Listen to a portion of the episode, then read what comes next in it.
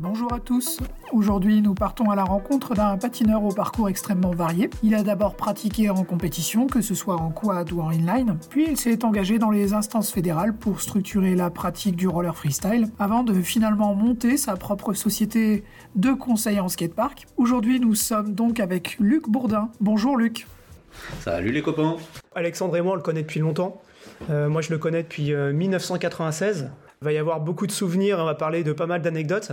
Première question, qui est la question rituelle, est-ce que tu peux commencer par te présenter, nous dire un peu d'où tu viens et euh, comment tu as découvert le roller? Ok, salut à tous, donc moi c'est Luc, je, suis, euh, je viens du Nord, je viens de Lan, dans l'Aisne exactement. C'est autour de Lan que j'ai commencé le roller. En fait, ma, ma sœur, lors d'une vague de mode dans les années 84-85, en faisait et euh, on était dans un petit village, il n'y avait pas trop d'animation, donc c'était cool de partager ça avec elle. Moi, j'y suis resté, pas elle. En déménageant à l'an même, bah, j'ai évolué. Bah, on avait un petit groupe de potes, hein, euh, collégiens plutôt, euh, on roulait ensemble.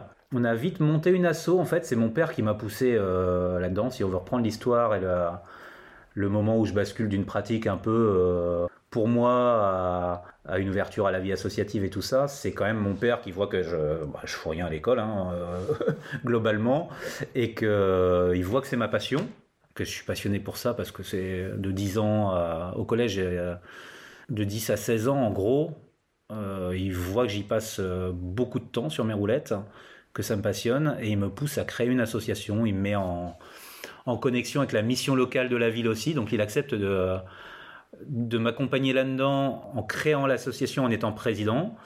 Les gens de la mission locale, comme moi j'étais mineur, deviennent respectivement secrétaire et trésorier. Et moi je suis vice-président à ce moment-là. Et euh, donc les, euh, les, deux personnes de la mission locale, c'était Bruno Douceau et Gérald Mathieu, qui quand même, euh, pour la petite anecdote, est devenu un des présidents de la commission nationale de roller acrobatique par la suite. Donc quelqu'un qui s'est plus qu'impliqué dans, dans, notre projet en fait. Hein. Donc euh, voilà, la vie à Lens, ça a été ça, ça a été de la pratique perso euh, initiée par ma sœur jusqu'à la création de la première association euh, à Estime Lan. Puis après, je suis parti à Reims pendant deux ans. C'était, j'étais allé rejoindre ma mère en fait, habiter à Reims chez elle jusqu'à son décès en fait, et après je suis retourné à Lan. Pendant la période de Reims, du coup, on a repris les statuts de Lan, on a fait la Estime Reims plein de potes d'enfance qui sont là-bas avec qui euh, on continue à partager trop de bonnes sessions, des sessions d'anciens. Alors ça n'a plus rien à voir hein, là, mais. Euh. Donc là, euh, les premières années, quel type de pratique tu fais? Avant l'assaut, ben, on fait du roller, on se balade. Il y a trois canettes de coca, on fait du slalom avec. Il y a une barrière à sauter, on la saute. On, tire en équilibre sur deux roues. Enfin, j'ai quand même. à un moment, j'étais le meilleur patineur de l'an parce que je savais passer trois canettes de coca sur un pied quand même. Hein. Enfin, c'est pour dire le niveau quoi de l'époque. Mais rapidement, il y a des gens qui me connaissaient que en roller. Au collège, je venais en roller. Enfin, c'était euh, c'était ma vie. Et donc euh, j'ai commencé par voilà un peu de slalom, un peu de un peu de du déplacement. On va pas parler de vraiment de slalom ou de choses comme ça, c'était du déplacement. Avec l'association, ça devait déjà faire un an ou deux où mon père m'amenait à, à, Paris au Troca et du coup bah, j'ai repris les modèles de ce qui se faisait là-bas que j'ai importé à l'an. Donc je me suis mis bien au slalom et au saut euh, du fait de ces inspirations-là. Avec le club de Reims, euh, c'est autour de ça qu'on s'est structuré, donc le slalom et le saut. Rapidement, comme euh, l'assaut, et c'était une assaut de roller et de skate, où on s'est changé le matos et tout, il y a eu toutes les inspirations skate, et on n'était pas les seuls hein, dans notre coin, il y avait d'autres coins en France où ça se passait en même temps, à commencer à utiliser nos quads pour aller prendre les, euh, les rails dans, dans les marches d'escalier, etc et du coup à faire les premiers Android de l'époque. Moi, mon premier, ma première photo d'Android, c'était en 91 en quad. Euh, c'était euh, voilà cinq ans avant qu'on voyait vraiment se développer le street en, ligne en France.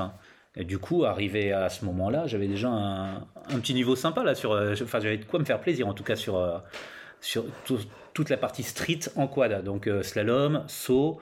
Et le street, c'était mes, c'était pratiques, on va dire. Donc là, on est, on est, on est vers quelles années, là, tu disais?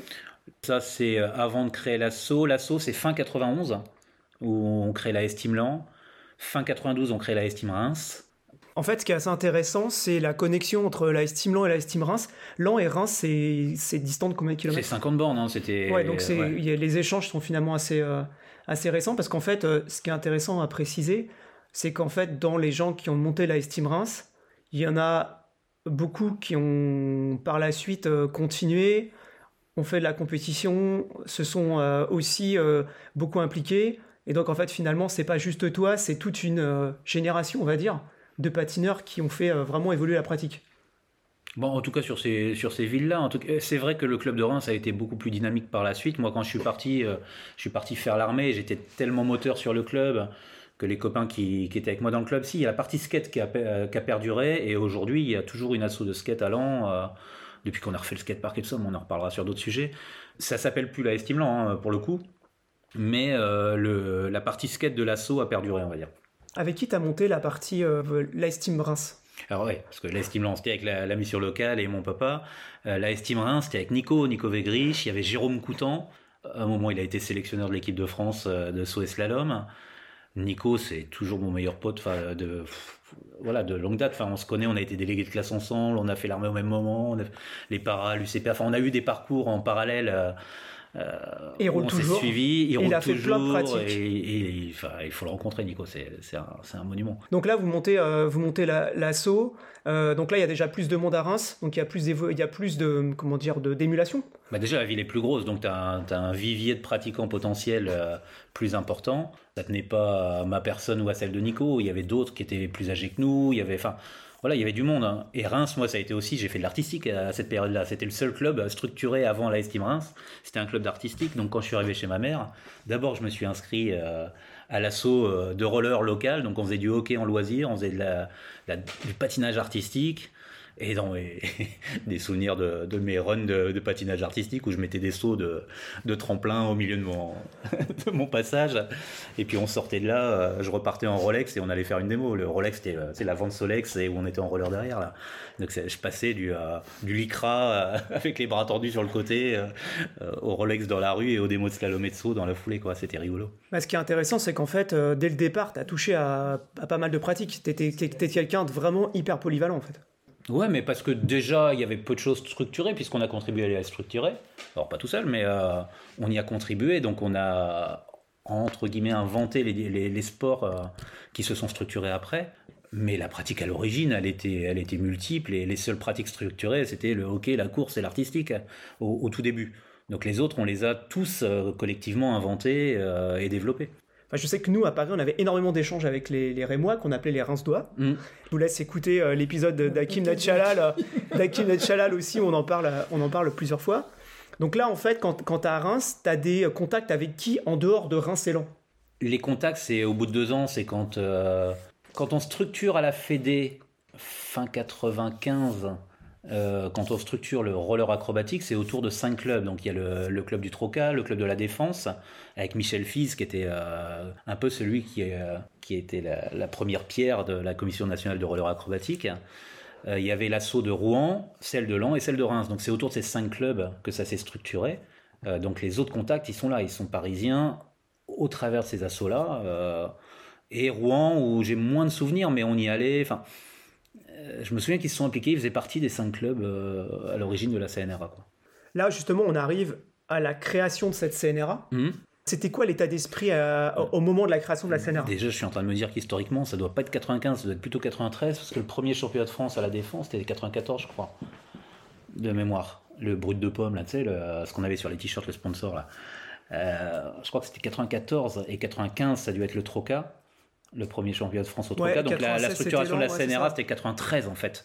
Donc c'est très rapidement après nos assauts, tu vois, on a, structuré. Dans le même temps, il y avait les assauts de... 94. ouais, les, assauts de Rollermania, de, euh, du 3-4-0 et de, euh, et de la défense qui était, qui était structurée euh, bah, bah, avant nous, hein, mais qu'on a rejoint. Et on a été... je pense que c'est avec cette structuration-là, on a fait des, les premières actions, c'était des démos et des premières compètes. C'était établir un règlement commun et faire un circuit de compétition, amener les meilleurs de chaque euh, club à faire des démonstrations pour représenter un peu le sport. Et là, on a fait la rencontre un peu du, euh, président du comité national course de l'époque, Daniel Boivin, qui nous avait accueillis euh, pour nous aider au sein de la fédération à structurer notre activité en fait. Comment elle est accueillie au niveau ben, fédéral? Déjà, c'est la course qui nous accueille, c'est pas la fédé d'un point de vue de la structure qui nous accueille, c'est une discipline en plus avec qui il va falloir partager une partie du gâteau qui est pas, très gros. Donc on n'est pas forcément les bienvenus pour tout le monde. En tout cas, c'est comme ça que je l'ai ressenti. Ça ne veut pas dire que c'est la réalité. C'est comme ça qu'on l'a ressenti.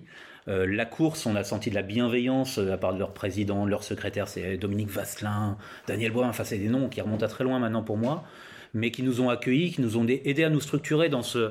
voilà, nous, on, apprenait juste à structurer nos assauts, on se lançait dans un truc pour que, bah, entre assauts et tout ça, on crée un circuit, qu'on se regroupe, qu'on se retrouve, qu'on fasse des stages, des compètes, enfin en tant que gamin, aller, euh, tu vois, déjà quand on faisait les échanges Lens-Reims, c'était génial. Quand on retrouvait les Parisiens, c'était la fête. Je, bah, tu dois te souvenir des, soirées du Nouvel An que nous on avait organisées. Ou, euh, enfin voilà, l'idée de, se retrouver entre patineurs d'une niche là, à partager la, même passion à chaque fois qu'on se retrouvait entre clubs et tout ça, que ce soit l'occasion d'une compète ou d'autres choses, c'était toujours une fête quoi. Là, la CNRA rejoint la, ah oui, rejoint, le, rejoint le, comité, national course à l'époque. comité course. Donc ça a mis euh, dix ans avant que ça devienne une commission à part entière à la fédération. Euh, et c'est euh, après Michel Fize. et pourtant les compétitions sont arrivées, sont, sont le circuit il est arrivé lui. C'est le premier truc qui a structuré. lui, il est arrivé rapidement. C'est qu'en fait on a créé ça d'abord pour se dire bah on, fait des événements chacun dans notre coin, c'est plus des démos, mais il y avait l'envie de se, se, côtoyer pour se confronter parce qu'on se rend compte que quand on se rend compte, justement, on, repousse nos limites. Et ça, c'était sympa. Du coup, voilà, le, côté compète est arrivé assez, assez vite. Et c'est le premier truc par lequel on a structuré. Enfin, la raison d'être de la CNRA, de la Commission de roller acrobatique à l'époque, c'était d'organiser un premier circuit de compétition, de délivrer des titres. Voilà, c'était quand même l'objectif de départ euh, quand tu rentres dans une fédération, c'est la structuration du sport. Alors on parle de la CNRA, mais euh, concrètement, quel type de discipline on y retrouve? Parce que est-ce qu'il y a du slalom freestyle euh, Est-ce qu'il y a du high jump Est-ce qu'il y a du street? Comment c'est à l'époque? Alors le tout début euh, de 93 à 96, c'est uniquement autour du saut et du slalom. Et le saut euh, de mémoire, je ne sais plus si le high jump on l'a autorisé tout de suite et je crois qu'il arrive dans le deuxième temps le high jump. Ouais, je dirais qu'il est arrivé plus tard. Ouais, c'était ouais, ouais, c'était vraiment le côté il faut sécuriser l'activité et tout et on s'était enfermé dans nos propres à qui m'en parle, à qui m'en parle, c'est arrivé en 96 je crois. Le high jump Ouais, il, les premières années, il explique qu'en gros, le high jump, euh, c'était pas trop les bienvenus et que ça arrivait plus tard. Le tremplin, ça faisait peur. Et du coup, c'est arrivé chez nous à Lan. Euh, bah, le tremplin, tu vois, on a été euh, jusqu'à interdire les figures engagées tête en bas parce qu'on se disait, bah, comment dans les clubs, si on propose cette activité-là et qu'on dit bah, c'est ça qui va faire marquer le plus de points, comment ils vont s'entraîner? Ils vont envoyer des gamins sur un tremplin qui a une hauteur de chute et qui vont se fracasser parce qu'on n'avait pas de moyens d'apprendre. Enfin, on n'a pas des tables de street à l'époque, on n'a pas des, clubs qui ont des gymnases accessibles avec des, matelas et tout ça. Donc on s'était dit on peut pas autoriser ce qu'on voyait faire par, euh, par euh, Manu, que vous avez interviewé, par Taïg, etc. Les, premiers à faire un peu des acrobaties avant que le street se développe vraiment avec des supports mieux adaptés. En tout cas, en tremplin, ça nous semblait faire prendre des risques si on poussait la discipline dans ce sens-là, parce qu'il y avait une hauteur de chute euh, et pas de moyens pour prémunir les gamins. Donc on s'est auto-flagellé, enfin auto-tirer des balles dans le pied euh, en interdisant ce qui allait devenir euh, la base du street par la suite. quoi. Donc là, au départ, sauce slalom. Ouais. Vous avez aussi travaillé à ce moment-là, de mémoire, aussi sur les, les, donc les premiers règlements, les premiers catalogues de figures. Ouais, ouais, on a fait. Euh, bah, à Lan, on a accueilli euh, Christian, venez dans Christian de Baquer. Après Gérald, enfin, il y a eu Michel Fils comme premier président qui a, qui a créé le truc. Après, c'est Gérald Mathieu qui était le président de l'AS Team Lan avant que je, le devienne, qui est devenu président de la CNRA. Puis Christian de Baquer qui est resté longtemps et qui a euh, contribué à énormément de transitions d'avancer dans pour cette commission là hein. c'est c'est à la fin de son mandat qu'on a eu l'autonomie euh, et la, création d'une cellule isolée de la commission course. C'est au bout de son mandat qu'on a eu le chéquier. Et, enfin, il y a eu plein de trucs qui se sont passés sous son mandat, euh, sous ses mandats d'ailleurs. Globalement, il a, il a vu arriver le street en 98, il a vu arriver la rampe derrière. Au départ, les compètes... Et le bol, voilà, c'est ça que je cherchais. Les premières compètes dont je me rappelle, le slalom, c'était genre... Euh, il y avait un grand slalom, un petit slalom, et euh, le grand slalom, ça devait être quoi, 1m60 ou 1m... Et puis le 1m50 et... 80 et 1 mètre. Et 1 mètre. Et 1 mètre. C'était. avec, des plots de 25 euh, cm de haut quand même. Voilà, avec des, avec euh, des figures imposées. Ouais. En fait, au début, ouais, on avait repris ça. C'était les imposés et les libres. Euh, bon, on reprenait les Pour le saut aussi pour les sauts aussi, avec les figures imposées qui étaient tirées au sort juste avant. L'artistique, quoi. Ouais, ouais, mais, mais, la connerie de quand on pratique un sport où on est libre et où on fait ce qu'on veut, puis quand on veut se confronter, on crée des règles pour pouvoir se confronter. Le problème, c'est quand c'est un sport naissant, ces règles, elles, tuent l'évolution de ce sport parce qu'elles te le figent à un moment. Euh, enfin, on n'a pas été assez con pour le figer dans la durée trop longtemps. Les règlements ont évolué rapidement. Il y, a, toujours ce risque, quand tu veux le structurer, bah, de le figer avec une règle qui, empêche d'aller plus vite, plus loin, plus fort. Quoi. Un autre sujet qui est assez intéressant, c'est le sujet du matos. Là, tu roules en quad. De toute façon, à ce mm. moment-là, t'es pas encore en. Enfin, au, tout départ, le, inline, ça n'existe pas. Avec quoi tu roules comme matos au départ? Alors de, 85, les premiers patins, euh, c'était patins à roulettes vraiment, c'était vraiment avec la lanière. Rapidement, j'ai eu les patins Americana, les, les bleus, blancs, rouges, avec l'étoile là, et je faisais du trafic de, de, quoi? Parce que j'allais chez ma mère à Reims, j'en achetais pour, euh, pour 90 euh, francs, et puis je revenais à l'an tous les 15 jours, et, là je les revendais 110 francs, et, tous les 15 jours je roulais avec une paire neuve, mais après ça payait le déplacement, quoi. C'était rigolo. Mais ça, c'est les tout premiers patins. Après, les premiers patins, euh, c'était le Intersport du coin. Avant de connaître Hawaii Surf, euh, c'était euh, un Intersport, des patins avec des Fiberlight et voilà, c'était classique quoi. Platine un peu souple, mais une petite basket déjà montée et, une Fiberlight et la, et la crypto classique. Et après, la, enfin, voilà, la magie, c'est quand je, découvre Hawaii Surf, les lasers. Alors ça, c'est bah, quand? bah, C'est en se côtoyant tous, c'est 80 ça va avec les compètes, c'est en arrivant sur ces premiers circuits de compétition, donc plutôt autour de 93, euh, où, bah, enfin, c'est quand, quand il y a eu les moyens aussi pour se les payer, parce que ça coûtait un bras quand même. Ouais, c'est clair. Et, euh, mais c'était, enfin, c'était révolutionnaire par rapport à ce avec quoi on roulait. Hein. Je me souviens que les Fiberlight, j'ai fait mes premiers slides avec. Et pour le coup, c'était presque mieux que la laser parce que la, Avec la, barre de platine, non, sans la barre de renfort, mais c'était au moins plat. Alors que la laser, il y avait la barre de renfort en métal qui, elle, était très fine. Je pense à l'anecdote de Hakim euh, qui se fait choper par les flics. Ah ouais. c'est euh, c'est ça, ouais. Hakim explique bien ce que c'est euh, la première fois que tu passes sur une paire de platines laser, que c'est pas comme ta platine Variflex ou la platine mmh. Fiberlight, quoi. Ah non, c'était bien plus rigide, ouais. Mais surtout, la, partie sur laquelle je pouvais slider moi, là, c'était une petite euh, une nervure de renfort qui était très fine, donc euh, c'est moins stable pour slider. Donc je préférais les Fiberlight pour slider avant de bah, développer la monolithe avec Huawei Surf et tout ça. en fait, je ne suis pas payé. Je suis en train de me rendre compte que la première paire de laser, c'est quand je suis... Alors ça doit être, ça doit être 96, tu vois, parce que... ou 95, ça doit être 95. J'ai... Moi, je t'ai connu, tu avais déjà des lasers. Alors 96, tu avais déjà ouais, des platines Mais c'est 95 que j'ai pas encore de titre, je suis pas encore, euh, tu vois, je me débrouille dans mon club, mais à Lan, j'étais bon à Lan, mais euh, arrivé à Paris, euh, c'était pas Sylvain, Alban et compagnie en saut, quoi. C'était ou Zub, voilà, c'était, j'avais quand même un, bon bon cran en dessous. Mais par contre, j'arrive devant Eric à Hawaii Surf. Bah, de toute façon, on l'a raconté rapidement dans, dans l'interview d'Eric, hein, mais il m'a fait confiance, quoi. C'est qu'il a donné la chance à un petit provincial à la fermeture du magasin de, m'écouter. Et, je lui ai dit voilà c'est j'ai pas de matos pour euh, pour ma pratique quoi. Moi je fais autant du slalom que du saut que du street. Et il m'a filé une paire de lasers qui m'a permis d'entailler tout ça. Et on a rajouté des barres de protège poignets sous sous les trucks pour euh, pour que faire des sliders. Enfin voilà il m'a laissé triturer ça jusqu'à développer la monolithe avec le shop quoi et euh, ma première paire de lasers je pense que c'est un don d'Hawaii Surf et que j'ai jamais payé une paire de laser en fait, puisque après ils m'ont sponsorisé euh, pendant très longtemps. Donc là justement on arrive euh, donc euh, dans, dans, ces années 90 à Estimeland, à Estime Reims, Hawaii Surf, les compétitions. Donc là t'en es où à titre personnel? Moi je me rappelle que je t'ai rencontré 96 championnat de France. Mhm. j'ai organisé, je bossais au club. Ouais. Voilà, t'avais pas trop de thunes. Ah non, clairement pas. je me rappelle que je me rappelle que tu avais eu des que, que, pour, que pour la petite histoire, tu avais eu des des tickets euh, pour aller manger gratos euh, au McDo et que ça a duré pendant des mois ensuite et qu'on allait dès qu'on venait de voir, on allait au McDo euh, parce que voilà. Alors ça c'était limite d'ailleurs dans le truc. McDo était partenaire du championnat de France qu'on avait organisé, j'étais président de l'assaut et ils nous avaient filé plein de bons que leur, leur partenariat, ils nous filaient des bons euh, qu'on pouvait valoriser ou non, on les a pas valorisés, mais euh, on les donnait aux compétiteurs, etc. Mais après, le surplus m'a fait bouffer parce qu'effectivement, je. T'avais pas de thunes à l'époque Non, non, ben non, mais j'étais en. à, la Estime, j'étais en contrat CES, les, les, mm. emplois aidés de 20 heures de l'époque. Donc quand tu payes ton premier loyer, enfin, je me souviens que je payais le loyer, mais avec 6 mois de retard et 6 mois d'avance. C'est-à-dire, mon salaire me permettait de bouffer juste. Et donc, effectivement, ouais, j'ai utilisé ces bons euh, à grande échelle. Je ne me suis pas super bien alimenté à cette période-là.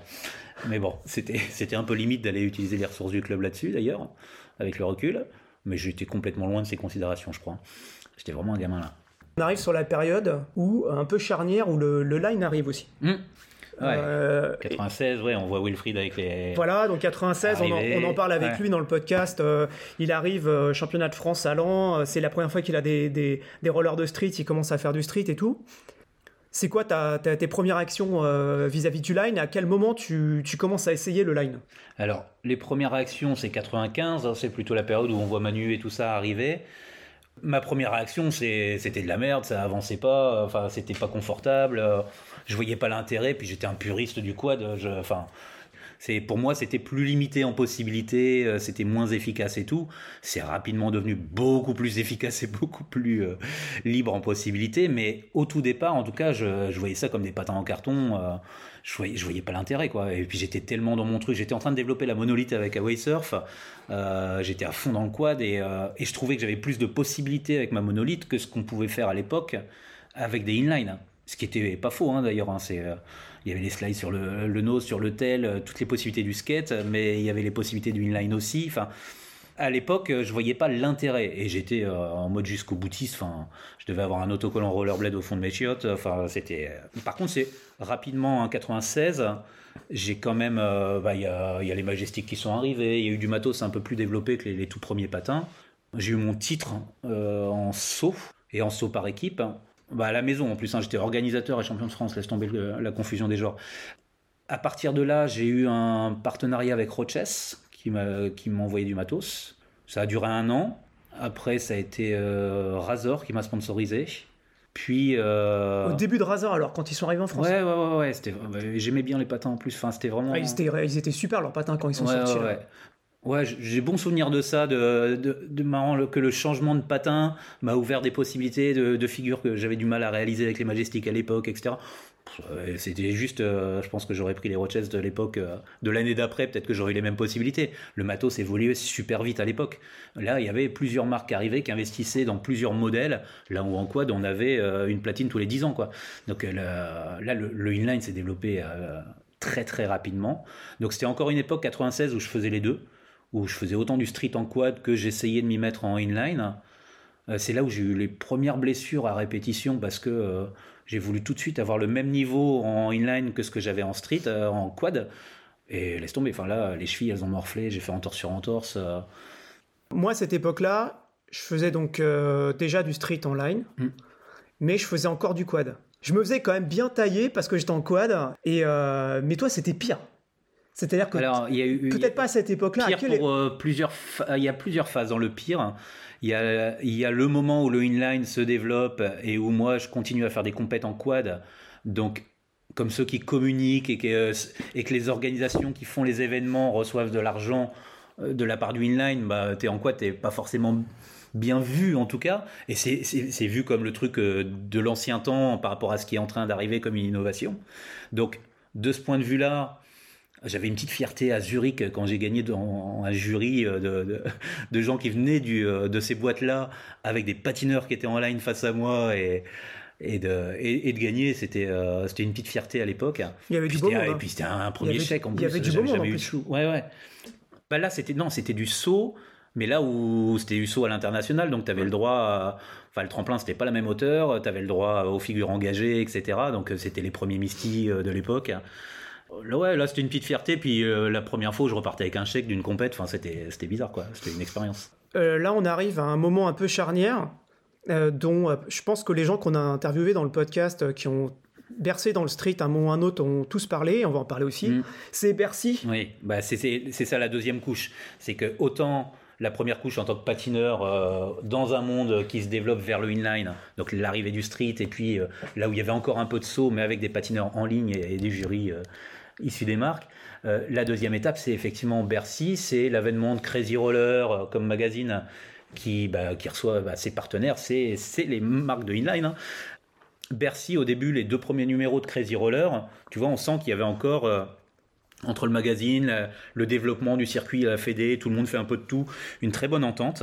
Arrive Bercy, et là, ça a été le gros tournant pour la, commission de roller acrobatique qu'on venait de créer, qui partait d'un truc qui était super bien accueilli. À l'époque, tu avais euh, les Taïg, Will, euh, Gus, tout, le monde était. Euh, enfin, il y avait une bonne image de la Fédé. C'était, on arrivait, on faisait des choses de l'intérieur. C'était des pratiquants pour les pratiquants, donc c'était bien perçu.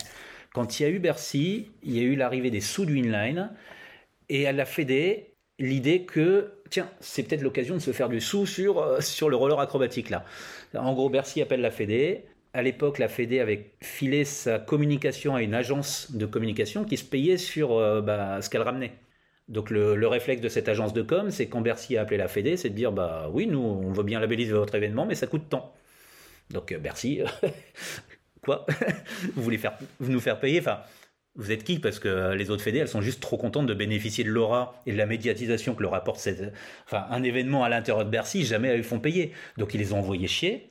La fédé a répliqué comment En disant, bah, ok, s'il y a un licencié qui participe, nous on envoie un huissier. Et s'il participe, il est radié, commission de discipline et tout ça. C'était hallucinant. C'était hallucinant. Et nous, on se retrouvait à l'intérieur en tant que pratiquants. On œuvrait pour notre sport et on se retrouvait dans une entité qui était en train de défoncer notre truc euh, au-dessus et on n'y pouvait rien. Enfin, on n'y pouvait juste rien. Du coup, ceux qui étaient libres, qui n'étaient pas euh, engagés dans la structuration de la Fédé, ils ont déchiré leur licence. Hein. Ceux qui avaient l'occasion de participer à Bercy, enfin, c'était tellement gros euh, pour l'époque. Enfin, laisse tomber, tout le monde voulait y aller. Donc ceux qui étaient invités, qui pouvaient y participer, ont juste déchiré leur licence, ont fait fuck la Fédé. Et, euh, là, on, a, créé une, scission énorme qu'on a mis plus de 10 ans à rattraper. Quoi. Les marques de inline euh, bah, se sont un peu séparés de la, bah, de la Fédé qui était estampillée un peu trop sauce, slalom, quad, pas d'intérêt. Euh, avec l'épisode de Bercy et derrière Crazy Roller qui, a communiqué sur le, bah, ce qui était nouveau et qui faisait envie aux, jeunes. Donc tout ce qui arrivait avec le street, bien que la Fédé, on ait continué à avancer de notre côté et, on ait structuré le street en 98 avec les premiers championnats où on a roulé ensemble. Hein, ben, on a mis 10 ans à remonter la pente, quoi. À, faire que, que, la Fédé redevienne, repropose quelque chose d'attractif. Et ça a été un coup de, un, coup de massue de l'intérieur. Et nous, on se retrouvait entre le, le marteau et l'enclume. Ouais, pas mal. Voilà. Parce que convaincu que, malgré tout, c'était l'endroit, la Fédé, où l'État, à qui l'État donnait des sous pour développer notre sport. Donc, euh, on n'allait pas laisser à quelqu'un d'autre la possibilité de de, faire euh, à notre place ce qui, ce qui était notre passion à nous, quoi. Et on se trouvait super légitime, on se disait, mais qu'est-ce qu'ils foutent là-haut? Enfin, dans, Les marques, elles sont en train de payer euh, et, d'exploiter les gamins et tout ça, mais euh, quand t'es gamin, en fait, t'es juste trop content de recevoir une paire de rollers, t'en as rien à faire. Enfin, c'est pas une considération que t'as. Et du coup, bah, là où il y avait l'argent, c'était là où il y avait l'intérêt. Hein. Et nous, on était has-been avec nos trucs et on a mis du temps à trouver quelque chose d'attractif. Ça a été un espèce de déchirement. Mm pour, être, pour avoir été streeter à l'époque où euh, tous mes potes c'était euh, un peu fuck la fédé. Mm. Et moi, je faisais encore euh, bah, du circuit fédéral en slalom, etc. Et que j'étais un peu le, le, cul entre deux chaises. À un moment, en fait, tu, tu, tu peux vite basculer de l'autre côté et dire, bah, comme tout le monde, fuck la fédé, quoi. Mm.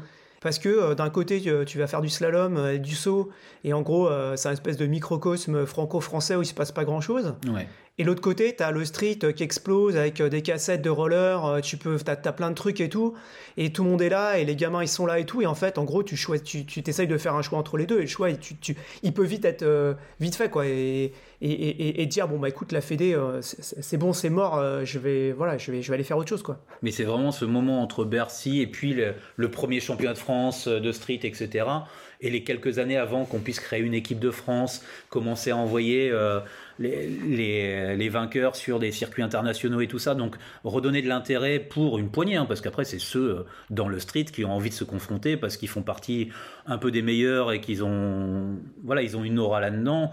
Bah, ça, concerne finalement peu, de monde hein, euh, sur le milieu street. Donc tous ceux qui ne sont pas concernés par la compétition n'ont rien à faire de ce que la Fédé propose en gros. Aussi à cette époque, j'aimerais bien que tu nous en parles un peu, c'est euh, tes rapports avec l'UCPA. Ouais, alors c'est une période charnière entre l'arrivée à la Fédé et en tant qu'employé. Hein. Là, pour l'instant, on n'y est pas arrivé encore. Là, j'étais encore au club de l'an en tant qu'employé. C'était un contrat de 20 heures, ça m'a permis de me libérer l'été pour aller bosser à l'UCPA. J'avais euh, passé un BAFA et, et, du coup à l'UCPA, j'ai pu euh, faire des stages d'été où toutes les semaines j'avais un nouveau public et j'adorais ça. Enfin, j'adorais ça déjà dans le club, transmettre, partager, etc. Et ça m'a fait évoluer dans, mon, dans les billes pédagogiques que je pouvais amener, dans ma perception des groupes, de ce qu'on pouvait faire avec des groupes et, et là où on les emmenait. Mais j'arrivais à des trucs fous hein, où, où je prenais des groupes. Alors, c'était c'était des ados, c'était 16 à 18, mais j'avais aussi des groupes d'adultes qui faisaient du que je récupérais quelques heures dans la semaine.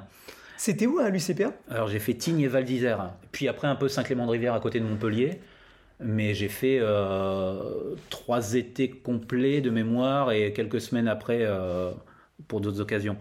Dans cette période-là, j'ai pu tester les Salomon parce que le centre UCPA recevait les patins en thèse, donc on avait le matos un an avant qu'ils sortent on avait des trucs où, où, il y avait un détail qui changeait sur une paire de rollers par rapport à l'autre et on faisait des fiches retour. Et moi, toutes les semaines, je faisais tourner ce matos avec les, gamins qui venaient en stage. Et on a eu les premiers ST8, ST9, les, les 90, on les a eu. Euh, ceux-là, c'était pas un an, c'était six mois avant parce que euh, bah, Val d'Isère, c'est pas loin d'Annecy, là où il y avait le, siège de Salomon. Moi, je me suis fait sponsoriser après Razor par Salomon, du coup. Oh, c'était magique hein, comme époque, c'était magique. Du coup, la période du CPA, ça, ça m'a boosté sur le côté encadrement et tout ça. Et ça va faire la, charnière avec la fédération où on m'embauche pour mettre en œuvre le premier euh, brevet d'état de roller acrobatique à l'époque.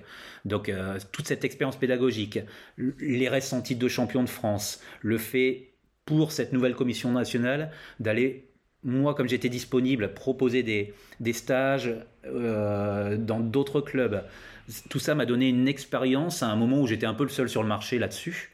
Et la Fédé m'a recruté parce que j'étais celui qui était sur le marché à ce moment-là, avec une petite aura de pratiquants.